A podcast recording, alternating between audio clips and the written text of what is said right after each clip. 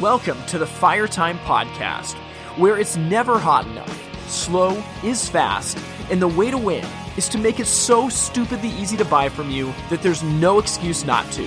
I'm your host, Tim Reed.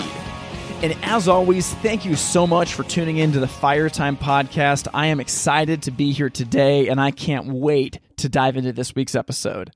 Now, for those of you that have been tracking episode by episode of season three so far, you know that we're going through the seven steps of the retail sales process.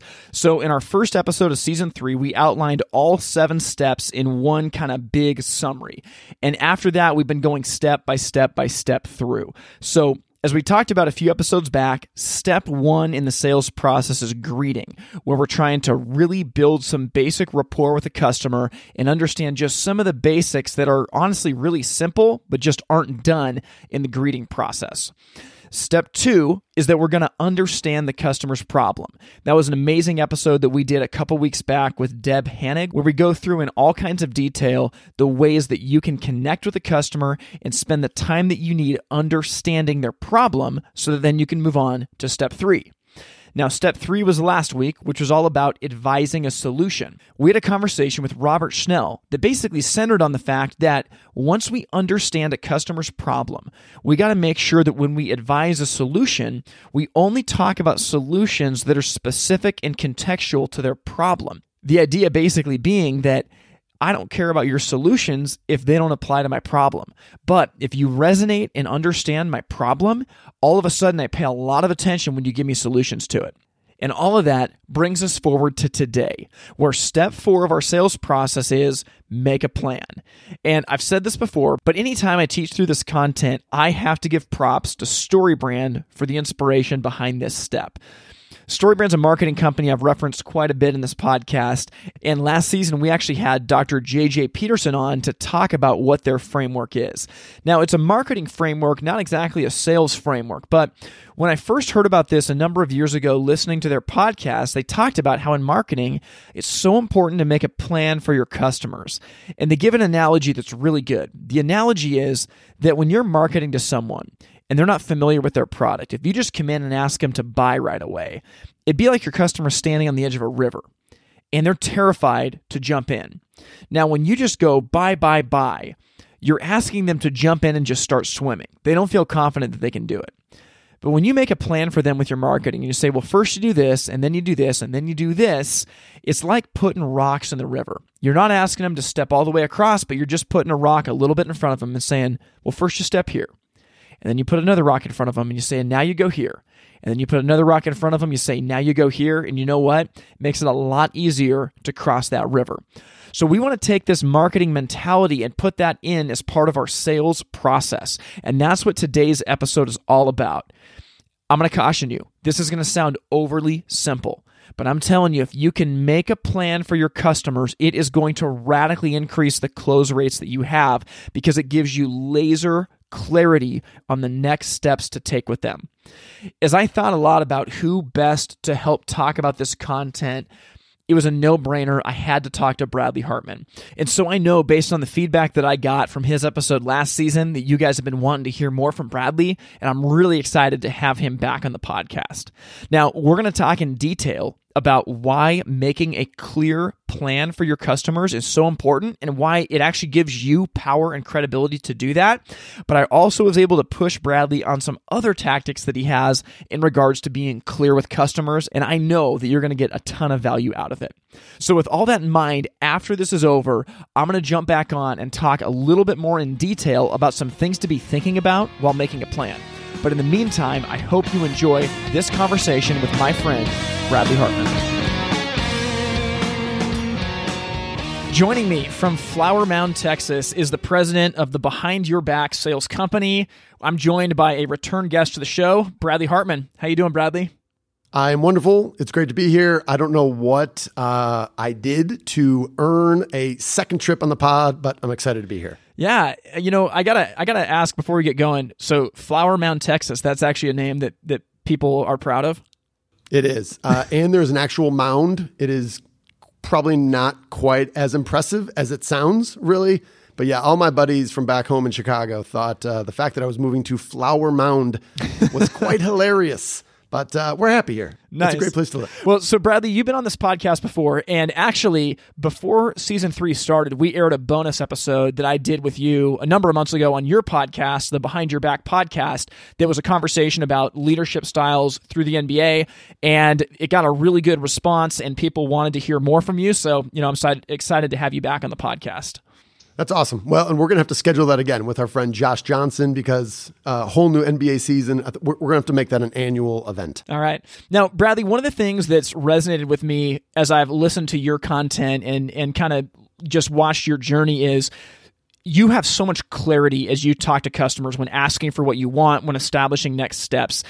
And the heart of this episode is about step four of our retail sales process, which is make a plan. And at its core, the idea of making a plan has to do with the clarity of saying, here's what's going to be next, here's what's going to be next, and here's what's going to be after that. Why have you found it so important to determine a next step whenever you're selling? Well, I think the first part is the reality that all of us have so much going on, and it's just, it's so normal to recognize that as adults and as kids, we all have ADD. There's so much going on right now. It's so easy to be distracted. And Case in point, Tim, when we are done here with this conversation, very quickly, probably within 30 seconds or a minute, you're going to move on. You're going to forget all about me and you're going to go on with the rest of your life. Why? Because you're busy. So I think the first part is that recognition that if we're not being really clear and we're leaving any part of our message open to confusion or they're not focused, it's real easy for us to accidentally lose that prospect on the way in our path. The second part is ultimately sales is about commitments.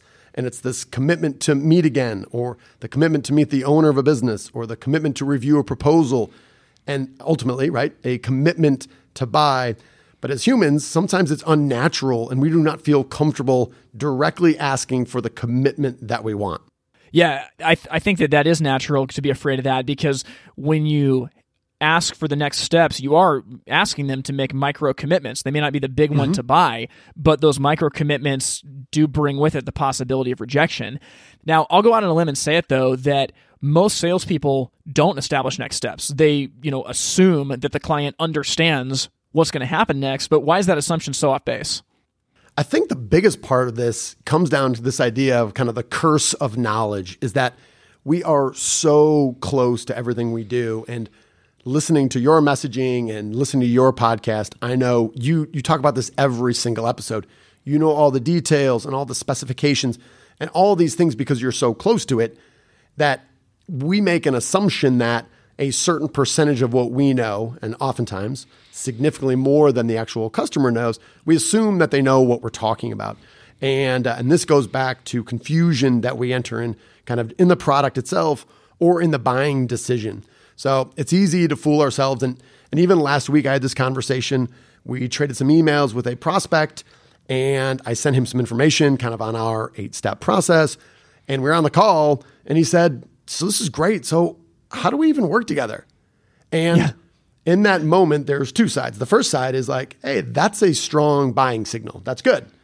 The other part, if we're being really honest with ourselves, is I've shared some information with him. I tried to make this really clear whatever it was, it didn't resonate in there. Or how can I understand which which of those two camps this individual is falling into, and how can I meet him wherever he is? So sometimes too, it's really being our own worst critic and really making sure that uh, you know we're not leaving anything open to confusion. Yeah, and I think that you know in your in your prior life where you were a purchasing manager for a national home builder, you had people coming to you all the time to sell stuff, and you didn't know as much about it as they did. I mean, what, as a, as a buyer, didn't it actually help you buy when they said, "Let's do this next, then this, then this"? Yeah, absolutely. And you wanted them, especially in that process. Uh, sometimes you can get into danger when you are going on and on about a product. In that case, it was my responsibility to know about the product. What I don't know is what is the normal buying process for other national home builders? Yeah. So you want to uh, you want to make them feel comfortable and safe. That hey, I, I you know I recognize that you know a lot about this. What you might not know is you don't buy this every day. So let me help you with that process and separating this knowledge about the product versus the process and being respectful and looking for signs that they're looking for help to yeah. learn more about it. And I think too, so if we rewind back to the sales process that we've been teaching, so in a, in a, retail showroom environment, customer comes in, you go through the greeting process, you build some rapport. After that, you spend some time digging in to understand their problem. Now that you understand the problem, you advise a solution. So like you're you are presenting them a solution for their exact problem. So they're engaged with you because they because they're only coming in because they've got this problem. You have shown them that there's a solution, and and I think it's it's almost like medicine when you when you say you know say that you were in the store, Bradley, and I say, okay, Bradley, you know, we, we understand that this is your situation. We think that this fireplace is going to be an amazing fit to give you XYZ. Here's what would happen next. Step one is we'd write you up a proposal today for what we believe that's going to cost. Step two is we'll send someone out to your house at no charge just to verify everything and make sure you don't have any remaining questions. And then finally, step three, we'll get that installed safely for you it sounds so simple, but I'm just I'm convinced that as a as a buyer that actually helps you out. That gives you clarity that you you didn't know the process, you didn't know the steps, and outlining that is really powerful.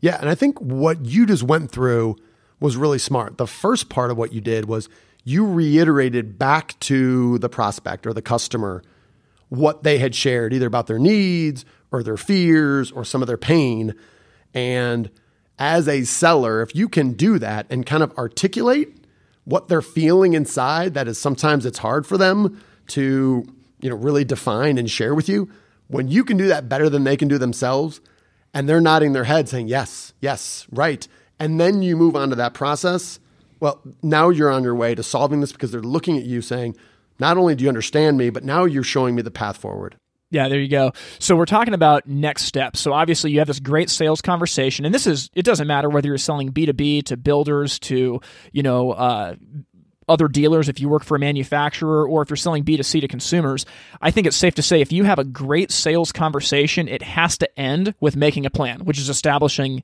the next steps. And as, as I've looked at you, w- what I've been amazed at is I feel like you're always super clear and direct, and that actually makes you really powerful. Whether you intend to be or not, that clarity is like really powerful.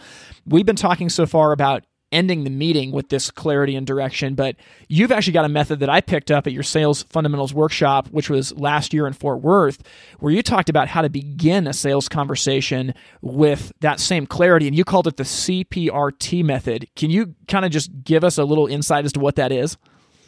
Yeah, uh, happy to. Yeah, so we called our, our the CPR time framework, and the idea actually came from uh, this wasn't wasn't too long ago, but I remember it where somebody reached out to us and said, Hey, we have this pain point. We hired someone else. It didn't work out. Can you jump on a call and, and help us? Here's the pain that we're in. I say, Absolutely. I jump on the call. And the first question on the call was, All right, Bradley, you got our attention. Pitch us. and I was, and I did a double take. I was like, and what I couldn't say was, What are you talking about? You guys called me. Yeah. You have the pain. You went through all this. So it was this 180, and I, I got off that call, and I don't even know what I did. I stammered through it, and I tried to work to reposition myself. Long story short, I realized we know how important context is in business and in life in general. And I realized I'm not going to go into another call allowing someone else to dictate what is reality, the context. So you start off with the context, and that call, uh, if I had to redo it, I would say, Hey, appreciate you guys making time for this. You reached out to me a week and a half ago and you shared with me this information needs, pain, fears, etc. The next one is, is purpose.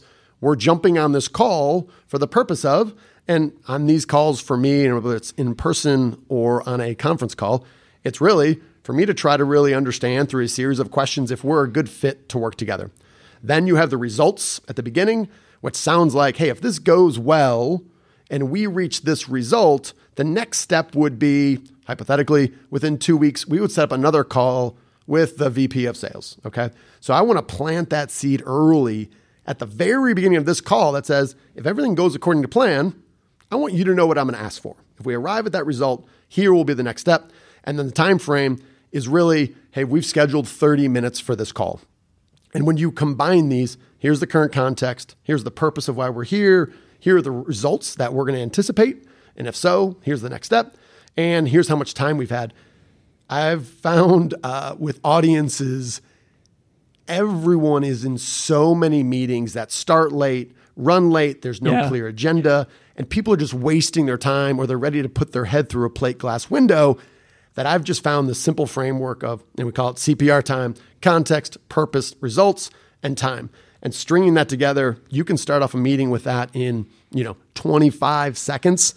And immediately you differentiate yourself as someone who really values time, really, and has their stuff together. Oh man. Okay. So this, I think this is going to be a great story that fits right in because you just hit it on the head. Most meetings that people go to are purposeless, they're directionless, they they suck time and they could have been taken care of in a half-page memo that could have been sent out rather than a 2-hour meeting.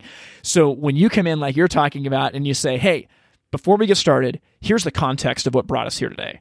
Now, the purpose of this meeting is XYZ. If things go well, this is going to be the future result that we want to have happen down the road. Lastly, we budgeted 30 minutes of time. How's everybody doing? I mean, it goes back to that makes you sound so powerful and in control. So, mm-hmm. And I think that it, it it's going to move people in like a tractor beam because they're going to be just drawn to that. So this is kind of a funny story, but but recently I was able to officiate a wedding for some friends, and and separately I actually also gave a toast at a different wedding. And you know what do you always hear when there's an amateur officiating a wedding? Hey um glad everybody's here today. My name's tim and yeah i went to i went to college with uh with john. Hey you know go osu beavers. And so i, I specifically told my wife i said i'm not going to introduce myself. I'm not going to thank people for being here until later on. I'm going to have it be totally silent and the first words out of my mouth are going to be most people go through life never thinking about the things that are most important. It's days like today when we get to focus in and really take that into account and like I like it. It, it was it was literally it it was a little bit different than CPRT, but the point is it instantly differentiated what I was doing from what everybody else does, which makes you look like you're probably significantly better, more in control, and more powerful than you are. Yeah. Well, and when you think about that control and power, I found this does two things because oftentimes the highest rank, you're the most powerful person on a call, a VP, a CEO, it could be, you know, a husband or a wife in a certain situation. When you say, hey, do you mind if I just stop you there for one second and kind of set the scene here for everyone? What you're doing there is you're kind of grabbing the reins and taking power, which I can almost feel the tension through the phone. But then what you're doing, you run through this and then you say, does this sound reasonable? Does anyone else have anything to add? You know, I just wanted to make sure we are uh, thinking about how we're going to use our time the best together. So then what you're doing at the end, you're giving that power and control back to them. Yes. Uh, so, and that, that's just kind of kind of what I found, and it, it's proved really helpful. That's awesome. Well, so I want to hit you with this, and this might be a little bit out of left field, but I think the reason this tool is such a win, like we've talked about, is because it's super clear and it's super direct. So, in the same way that the CPRT method is helpful at the beginning of the meeting to frame the direction as the meeting's wrapping up, say it's been a great conversation, what are just some tangible ways that you can start to move into making a plan or establishing next steps as you get to the end of the meeting? Well, the first part is asking them what they think that next step might be. Because I think many of us, if you've been in sales long enough, you've had this where you're kind of taking it slow, you're going step by step, you're trying to be really in tune with what they're saying, what they're not saying, trying to understand the pace that they're at. And then you take a breath and they blurt out, All right, let's light this baby. Uh, can I pay with a credit card? Yeah. And you're like, Whoa, uh, yes, you can. You know, and why don't we skip steps two through seven and go right to the end? So sometimes there, that's what I like to do is just say, Hey, what do you, what do you guys think a reasonable step might be? And give them some information. A lot of times they won't really know. And then I like to factor in typically some social proof where I can say, well, hey, we worked with you know, another uh, individual or another company that is similar to you that has a strong reputation. And this has proven to be a method that works. Do you mind if I share this with you? And this idea of introducing permission kind of at every step of the way. We say, is that okay? You know, hey, can I can you will you allow me to walk you through our next couple steps here? Now, every time that they say yes, these are kind of like, you know, you said that th- those micro commitments.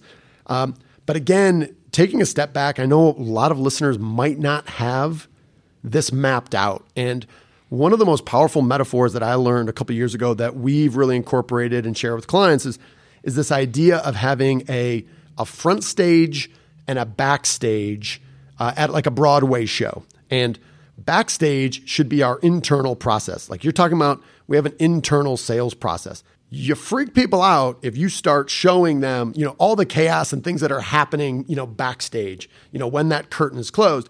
But then when we open that curtain, everyone's ready, everyone's in place, and you're going to show them a very simplified, non confusing, impossible to misunderstand series of steps to walk through. Um, but again, you kind of need both those. Uh, it's it's harder to come up with the front stage, you know, what the customer's seeing when you haven't really mapped out the backstage. So, yeah. just a process that has a really thoughtful pace to allow people to feel comfortable, in control, and safe as you go through. Yeah, I'm, I'm absolutely with you. And now, one of the things that I want to talk about next comes from your sales fundamentals workshop. And in this two day event, you had one of the most effective sales exercises I've ever seen. And this was practice with live builders. So, you know, to set the stage for the audience, you've got about 75 people that are in this room where you're putting on a two day workshop. And we're, I mean, we're getting taught all kinds of things about intentionality and how to win meetings and, and all this stuff with sales. We're learning all this theory all of a sudden you open up the doors and these like five random guys walk into the front of the stage and they start introducing themselves as hey i'm so and so the vp of something at toll brothers and i'm this guy who's a custom home builder out of chicago and this i mean these are legit builders some of them very high ranking that you just flew into this event and you told the groups okay you got 20 minutes here's your assignment go win the meeting. And and it was so effective because it was it was real world, it was short notice and and you videotaped everybody in these meetings. So all that aside, at the end of this, you put all these builders on the stage and they were able to give feedback and also field questions from the audience. And what what blew my mind is this is as salespeople, we we hear it but we don't honestly believe it. And and and these these builders just confirmed it. There was this one guy that was a VP. I don't remember that he was the VP of, but at Toll Brothers, like huge national builder. And one thing that he said is he talked about this is a direct quote.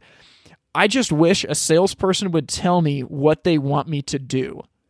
Like that blew my mind. Another one was I think it was a guy out of Chicago, Nathan, who I had in my group, and he and he talked about just general frustrations with salespeople, and he said if they can show me what I need to do to solve my problem, i.e., make a plan of the next steps that it's going to take, he said, if, if, if they can show me what I need to do to solve my problem, then I would buy from them. But they said no one does that. And I think that this goes to you talking about ask for what you want. Yeah. And I think not only for, for us as salespeople, but also for builders and for anyone, for all humans, confusion is what we're trying to avoid. And when people can help us or communicate with us in a way that is very clear and direct and removes confusion, we are naturally drawn to them a little bit. And when I talk about this too, there's this uh, song by the Lumineers, and I promise you I will not sing it. That will be no good for anyone. But the quote is that uh, the opposite of love is indifference. 100%. And a yes, of course I want a yes. I would love a yes. That's, you know, a yes to the next thing to the next commitment, to the sale. Do I want that? Of course I do. But if I could have my choice between no with a reason or indifference, I'll take no all day. I don't have the time or the energy or attention to go after people who don't want to buy.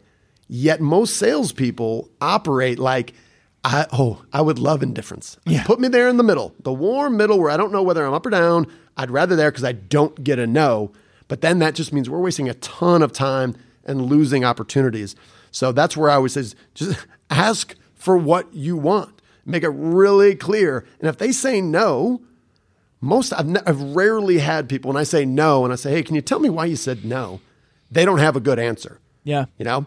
They're they're typically either going to tell you why or they're going to kind of give you some maybe obfuscation, but at least you can dig into that no. The indifference, that's where you get killed. Yeah. I'm, oh, I'm with you there. And you know, as I thought about it, I, I was just shocked that over and over, the, the common theme that I heard from these builders was when they were talking about normal experiences with salespeople. Number one, they, they talked about how if someone can actually solve my problem, I will buy from them if they can show me how this solves my problem. And the price was kind of irrelevant because if it solves the pain point, they're going to do it. Now, the price has got to be in the ballpark, but at the end of the day, the their decision to buy was more based on the problem being solved than saving an extra, you know, five cents a stick on you know lumber or something. The other thing that blew me away was how they wanted salespeople to just be direct. Just ask me for what you want because I can't. I got. I'm being pulled in so many different directions. I can't handle the indifference of well, wait, are we doing business? What's next? I'm not sure. And if that's the case, you wasted everybody's time. Yeah, and my my book Behind Your Back opens up with a quote from Jack Welch where he says that candor is the biggest dirty little secret in business. Not only within your team, but also with customers. And when you're candid, you're just being direct. Obviously, you need to be thoughtful, but everyone's looking, everyone's too busy. They don't have time to figure out the nuance and the details. Just be direct. Just ask for what you want. I love it. Now, thinking about this sales fundamentals workshop, I, I was really shocked at how amazing it was. I, I, don't say that lightly. That you know, this is it's a high dollar event. You know, you fly into Fort Worth for two days, and and I came away feeling like if you do any kind of B2B selling, you have to be at this event. I felt like it does work for B2C too, but your focus is so, I mean, it's like a scalpel to selling to builders, to selling to dealers, to selling to distributors. If you do any kind of B2B selling, I was shocked at it. And so I kind of want to put the spotlight on you and ask what inspired you to start putting this event on to begin with, and what was your thought process behind it? We had a couple clients who came to us and said, as we are hiring more and more younger salespeople that are in their early 20s, and then we're also seeing a larger portion of newer salespeople come over from other industries who are in their 40s who do not have these. What we heard over and over again was the blocking and tackling. So, this football analogy about the basics, the fundamentals of selling. And while we were doing half day workshops and we were doing full day workshops, uh, we were not doing anything beyond that. And there were a couple, couple other two day sales workshops in our space. But I had customers come to me and say, basically, when we send people, uh, they're not happy. They're not having a good time. They're not engaging. It looks like the same PowerPoint that was presented 10 years ago. And they're just expecting more. Your name came up could you do something that has the energy and the impact of a half day workshop over two days? Well, as you know, Tim, once you go to two days, then once you're flying people in, the oh, yeah. logistics and everything goes into it, that we were hesitant to actually make the commitment to it. So, long story short, 18 months, we tried to think about, hey, how could we blow the doors off? And you're right, it's not a low dollar event. Again, we're practicing what we preach and we say, listen, we're not for everyone, and neither are you. I'm not saying this is for everyone. However, we want to have something really unique, but also something that goes beyond the two days and goes year round. So you get the 52 weeks of the digital sales training, you get the quarterly book club where we send it to your door. How do we create something that does have more value and we can tangibly say when so and so's is half the price of yours, how do I justify that? That is exactly what I want to hear. And then I go back to either, and we did. We got a lot of immediate no's. But um, you know, we had uh, you know 65 people, so we sold out last year, and we're going to try to keep it right at that number to keep it really intimate and keep it fun. So uh, yeah, we're excited about doing it again. Well, and I think I think that what I loved about it, it was so practical. So it's a high dollar event, but in this course, you you do teach about a day's worth of theory, but day two is all application. And I feel like as a salesperson you know, they're going to walk in because the average salesperson, you know, Tim Rethlake talks about how a room full of salespeople is like a room full of monkeys. Nearly every act is random, you know. And I feel like after coming into your course, a salesperson leaves with an idea of this is how I plan my weeks. This is how I identify my opportunities. This is how I plan my quarters. This is how I set my goals and track whether I'm actually making these sales or not. And you start teaching salespeople about how to build a pipeline of business that takes someone from a prospect into active conversations into something that you believe is going to to close very soon. And and and I felt like, especially as a sales leader, you can send a team member to this, know that they're going to get a ton of training there, but then as a leader, you're going to be given the playbook to hold them accountable to of their weekly game plans of how to plan their months. I was what I was shocked at was how practical it was. I felt like of a lot of the webinars and courses and things that I've done I've never seen anything more practical that will immediately impact the bottom line of what a salesperson is doing if they sell in the B2B space. That means a lot to me. I appreciate it. I'm flattered. Uh, the one thing that you kind of said that kind of a leading to that manager, sales leader versus sales rep. The one thing that we heard, we had I think six or seven different companies that had a either an owner or a VP of sales come with their team. So what we're planning on doing this year is figuring out the details to where you know, if you have probably it's probably number is going to be four. If you have four people come, basically that uh, business leader is going to come basically at our cost. And the idea is if we can have this team come, not only will there be some bonding time, they'll meet new people, they'll learn independently, but also be able to put their heads together, talk about how it can apply to their own business. And now not only do you have the leadership, but you also have those reps can all take this back. And we said, listen, if we put ourselves out of business by people coming to this and having it be so practical and helpful that they take it and they implement it, and next year they say, we don't need you, you know what? Somewhere down the line, we're going to figure out a way to work together again. Oh, yeah. And that's our goal. That's awesome, man. And so this year's Sales Fundamentals Workshop is in Fort Worth, Texas, and it's from April 14th to 15th. And I've heard, you have to confirm this, that there's going to be a specialized track for fireplace people with a special guest instructor. Isn't that right?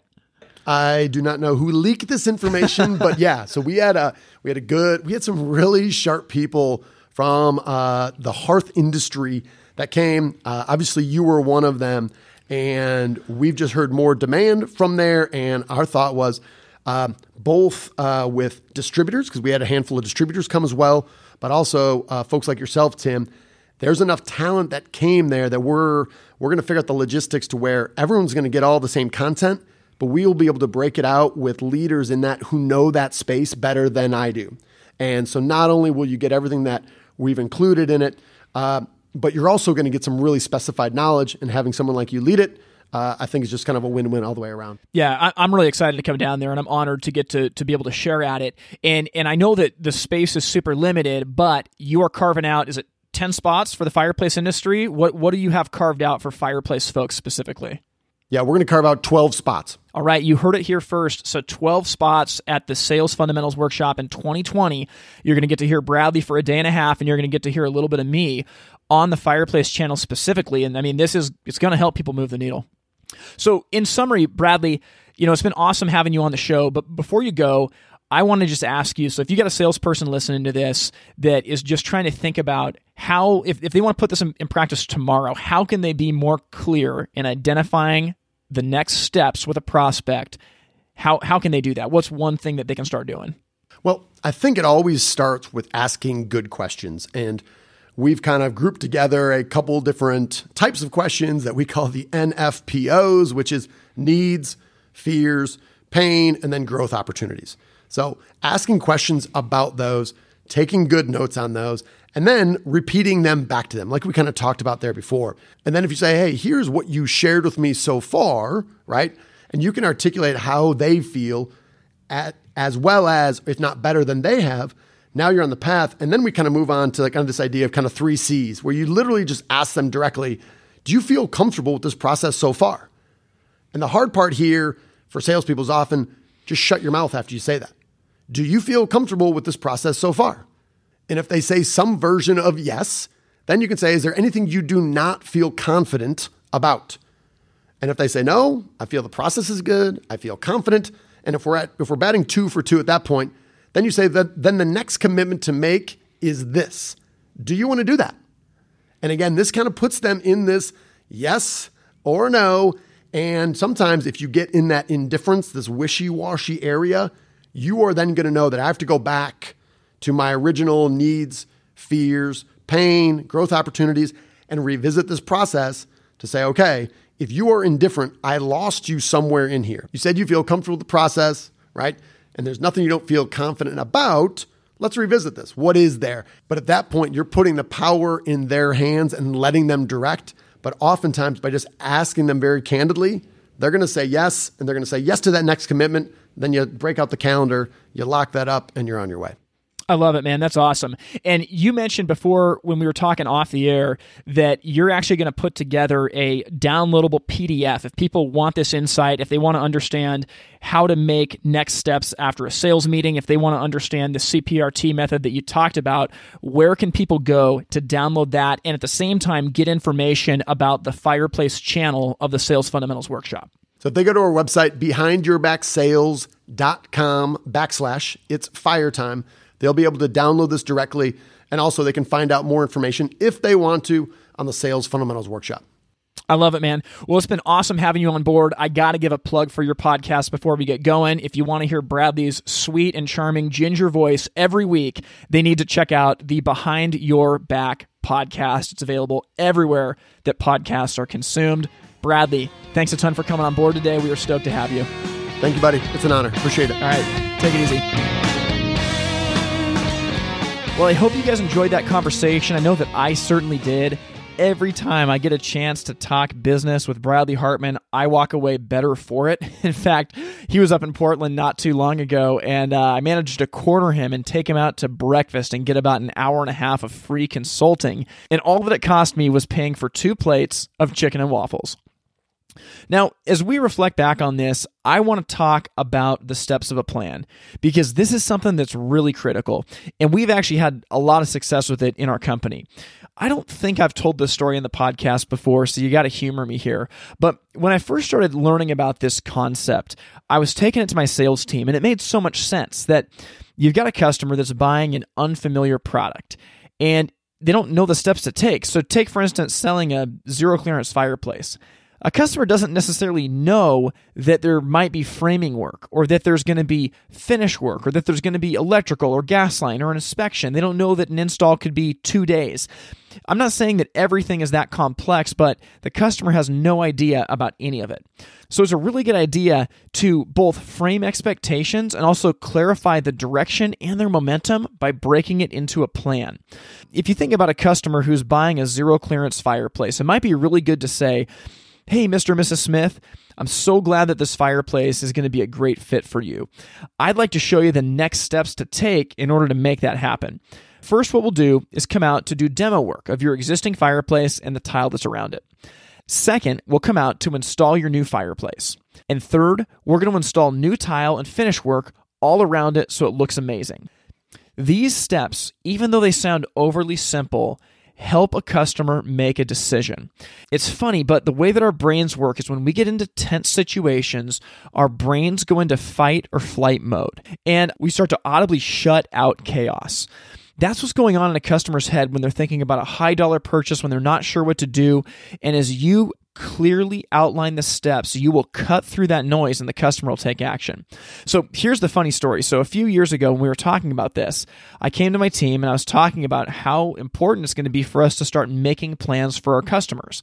And so in order to practice that, I said, guys, here's what we're going to do we're going to start making three step plans for different scenarios. And I said, here's situation number one we got a customer in the showroom and their fireplace is broken.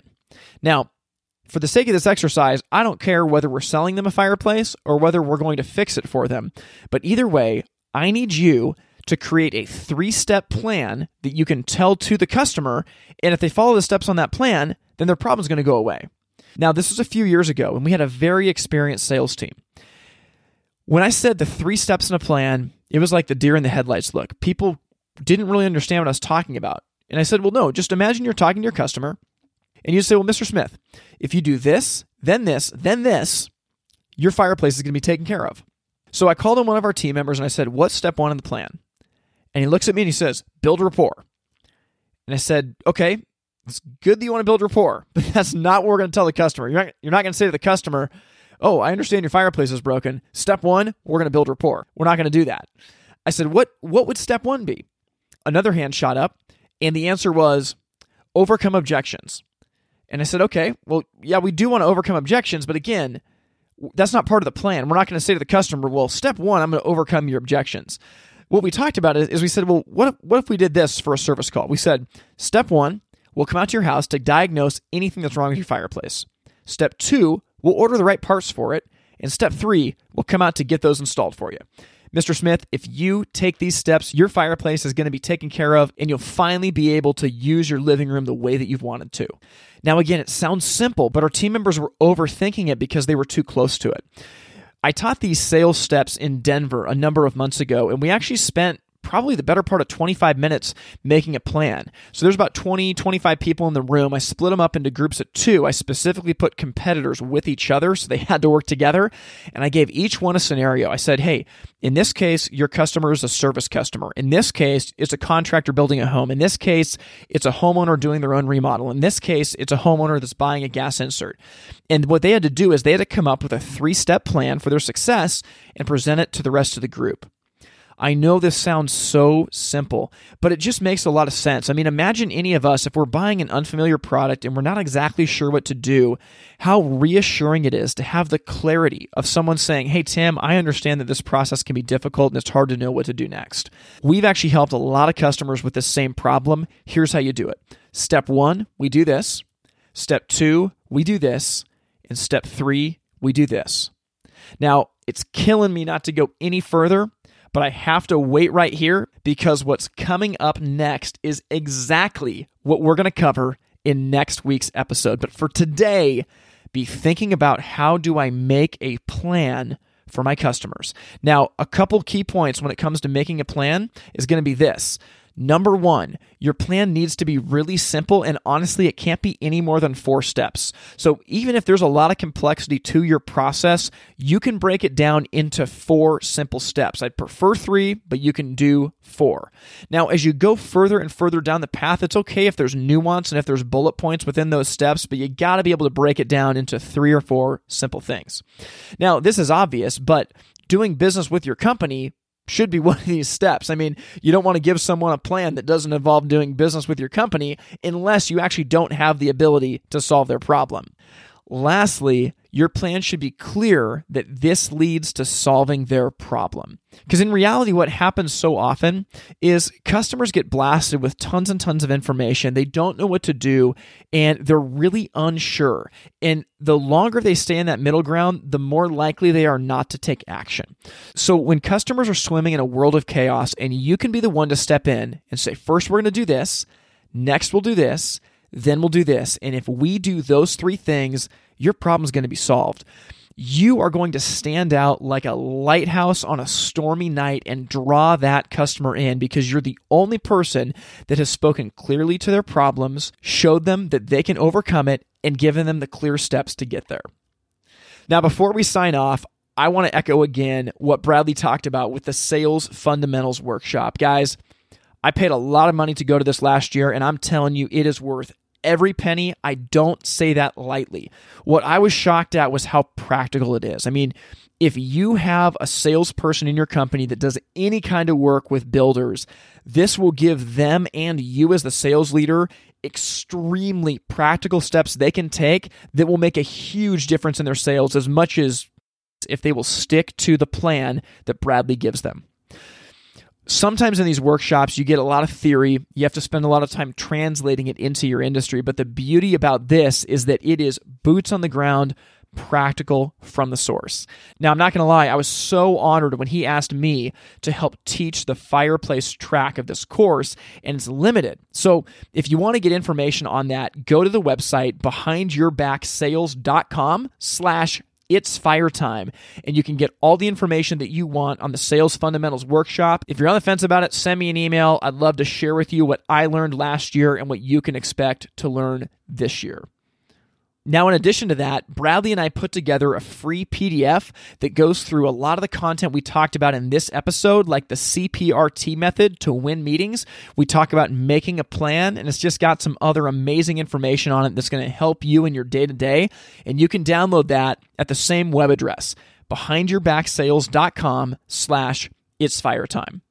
So I hope you have an amazing rest of your week. I can't wait to get back with step five of our sales process next week, which is call to action. This guest is amazing, and I know you're going to get a ton of value. So go out this week and be a blessing. I will catch you guys sometime soon. Thank you for listening to the Fire Time Podcast.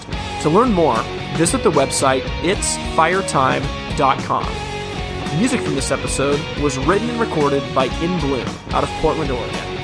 We thank you for listening to the Fire Time Podcast, where it's never hot enough, slow is fast, and the way to win is to make it so stupidly easy to buy from you that there's no excuse not to. We'll see you next time.